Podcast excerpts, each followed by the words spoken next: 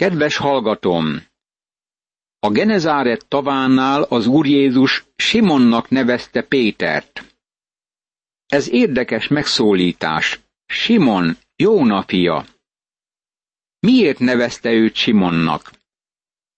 Emlékszel rá, hogy amikor az Úr Jézus először találkozott vele, András vitte őt az Úr Jézushoz.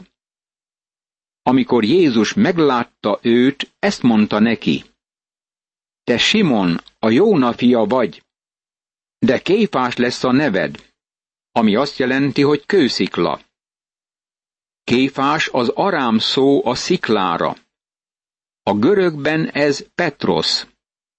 Ez a név ragadt rá.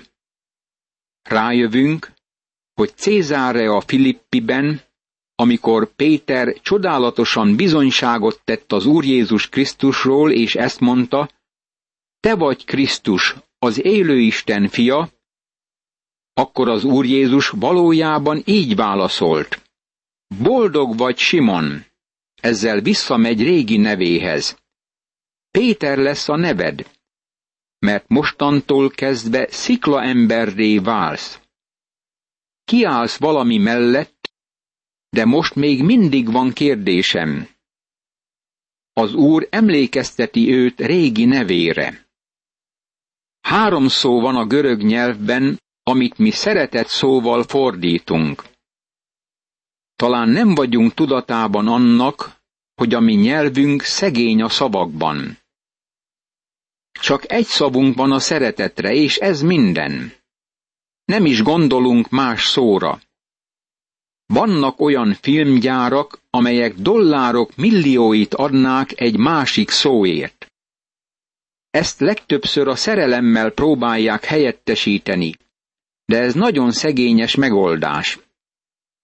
A görög nyelv azonban nagyon rugalmas és gazdag. Három szavuk van arra, amit szeretettel fordítunk. Az első szó az erósz. E szó használatában lefokozták a szeretet jelentését. A görögök lecsökkentették e szó értékét, amikor megszemélyesítették. Tény, hogy az erószt istenítették, és összevonták Afrodité és Erósz nevét. Ma inkább úgy ismerjük ezeket a neveket, mint Vénusz és Kupidó. Ez utóbbiak római nevek, de ugyanazt jelentik, mint a görög nevek, amelyeket először Afrodítéval és Erósszal azonosítottak. Az erósz az érzékiség szava, és úgy véljük, hogy ez a filmvilágban a szerelem kifejezése, amit nagyon előtérbe hoztak ezekben az időkben. De az erósz szót sohasem használja Isten igéje. Van egy másik görög szó is, az pedig a fileó, ami azt jelenti, hogy barátság. Ez az emberi kapcsolatokban levő vonzalmakat és érzelmeket adja vissza a legnemesebb értelemben. A filantrópia szavunk és a Filadelfia városnév ebből ered, a testvéri szeretet városa. Ez a szó előfordul a Szentírásban. De van egy másik szó is a szeretetre, és ez az agapao. Az agapao ténylegesen a legmagasztosabb és legnemesebb szó a szeretetre. Dr. Vincent szótanulmányában a méltóság szavának nevezi. Ez isteni szó, mert ez a szó mondja el Isten szeretetét. Az Úr Jézus Krisztus a nyelv kiválasztásával mellőzte az erósz és a fileó szót, és az agapao szót használta, amikor Simon Péterrel beszélgetett. Ezt mondta, Simon Péter, szeretsz engem teljes szívedből? Csodálatos, ha helyes a tanításunk és helyes a hitvallásunk, de a megváltás a szeretet ügye. Ha nem szereted őt, akkor nincs megváltásod. Simon, Jóna fia, jobban szeretsz engem, mint ezek? A szeretet a legmagasztosabb kifejezés. Őszintén szólva, Ha rám lett volna bízva, akkor a hit szót választottam volna, mint a kereszténység legkiemelkedőbb szavát. Valójában a hitet bármelyik vallás legkifejezőbb szavának tekintenék. De természetesen a Szentírás helyesen válaszol. Most azért megmarad a hit, remény, szeretet, e három, ezek közül pedig legnagyobb a szeretet. De megmondom, miért választottam volna a hitet. Azért, mert sokkal nagyobb elismerés, ha valaki megbízható, mint ha valakit szeretnek. Sok szélhámos szeretnek bizonyos személyek a világon. De amelyik pillanatban a szeretet tárgya méltatlanná válik, akkor többé nem bíznak benne. Gondolkozz velem egy kicsit. Simon Péter megtagadta az urat. Valójában az úr nem bízhatott benne azután, de az úr szerette őt. Mennyire szerette Pétert? Nincs senkiben nagyobb szeretet annál, mintha valaki életét adja barátaiért. János evangéliuma, 15. rész, 13. vers. Míg Simon Péter megtagadta az urat, az Úr Jézus haladt a kereszt felé, hogy meghalljon érte. Később Péter ezt írta első levelében. Bűneinket maga vitte fel testében a fára, hogy miután meghaltunk a bűnöknek, az igazságnak éljünk. Az ő sebei által gyógyultatok meg. Péter első levele, második rész, 24. vers. Most figyeld meg, hogy Urunk első kérdése Péterhez a következő.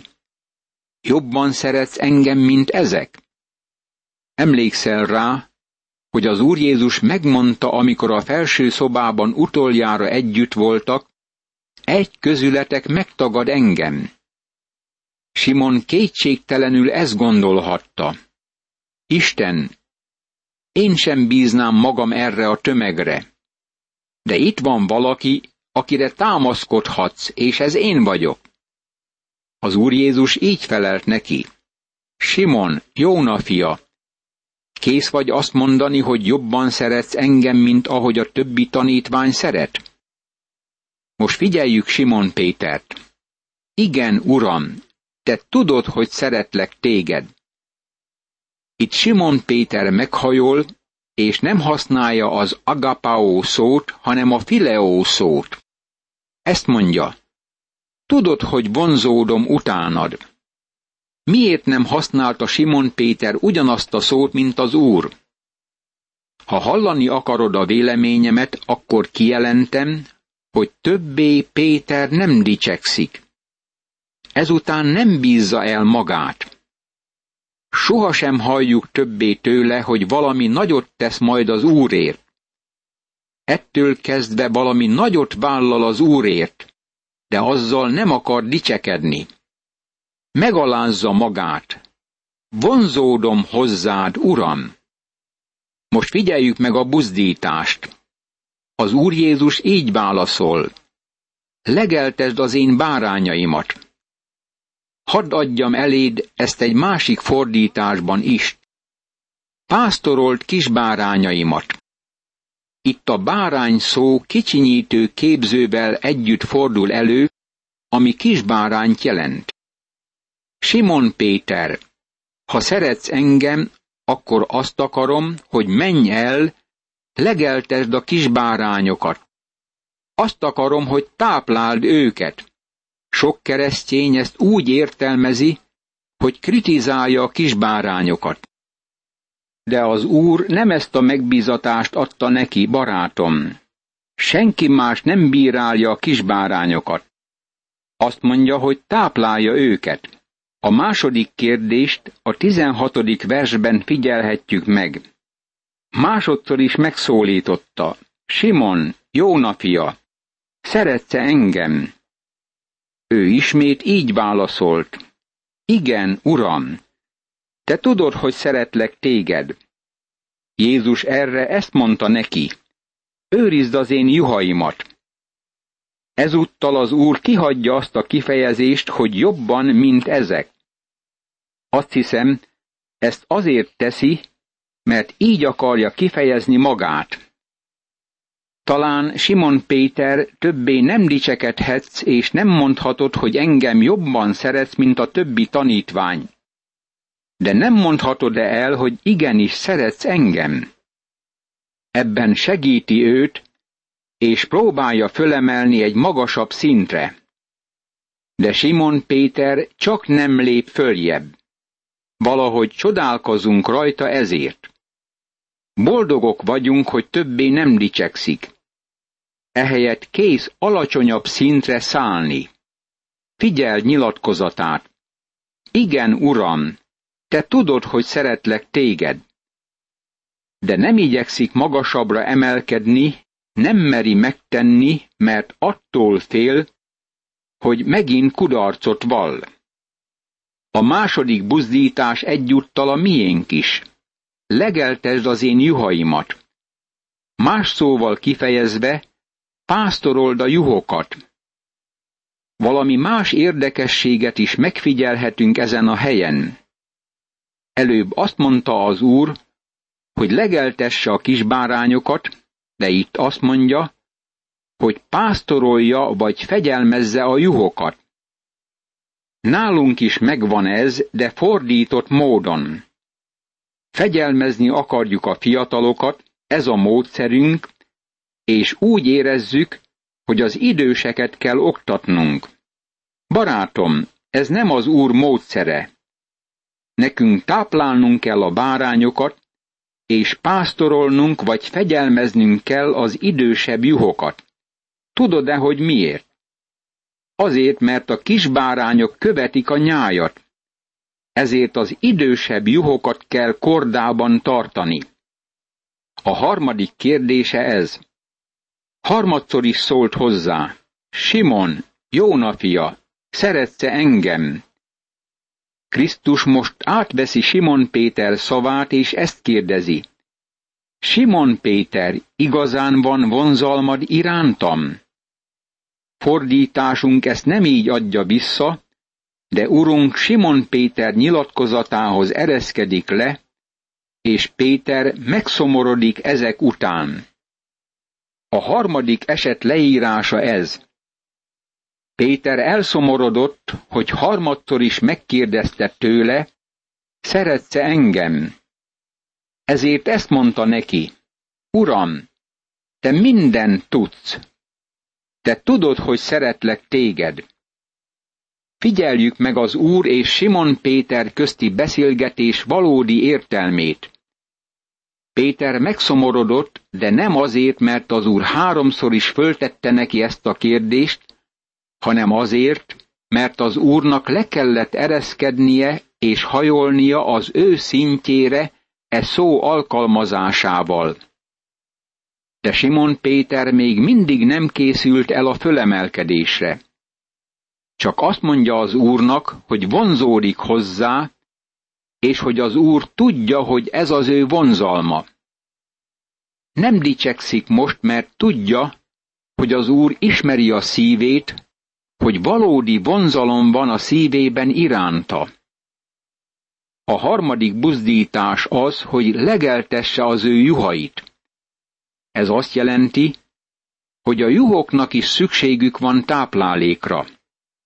Milton nagyon sokat szenvedett egyik barátja, egy fiatal lelkipásztor elvesztése miatt, aki belefulladt az ír csatornába, amikor szeretett volna rajta átkelni, és Milton költeményt írt Lycidas címmel, amelyben ezt a nyilatkozatot tette. Az éhes juhok föltekintenek, és nem kapnak táplálékot. Ebben a sorában korának szószékére utalt, és ugyanígy írhatott volna a mikorunkra vonatkozóan is. Hadd hangoztassam előtted, hogy az igazi próbája minden embernek, akár szószéknek, vagy a padoknak, ahol a hallgatók ülnek, hogy szeretsz engem. Bizony, bizony, mondom néked, amikor fiatalabb voltál, felövezted magadat, és oda mentél, ahova akartál. De amikor megöregszel, kinyújtod a kezedet, más övesz fel téged, és oda visz, ahova nem akarod. Ezt azért mondta, hogy jelezze, milyen halállal dicsőíti meg majd Istent. János evangéliuma, 21. rész, 18. és 19. vers. Jézus ezzel azt mondja meg Péternek, hogy majd mártír halált hal érte.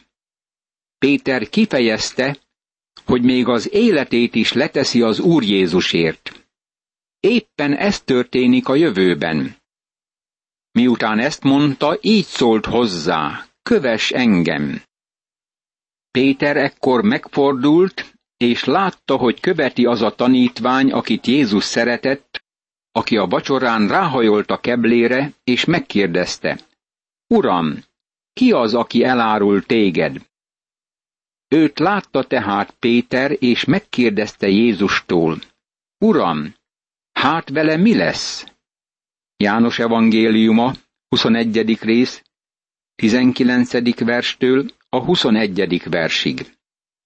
Megint Péter szólal meg, a régi Simon Péter.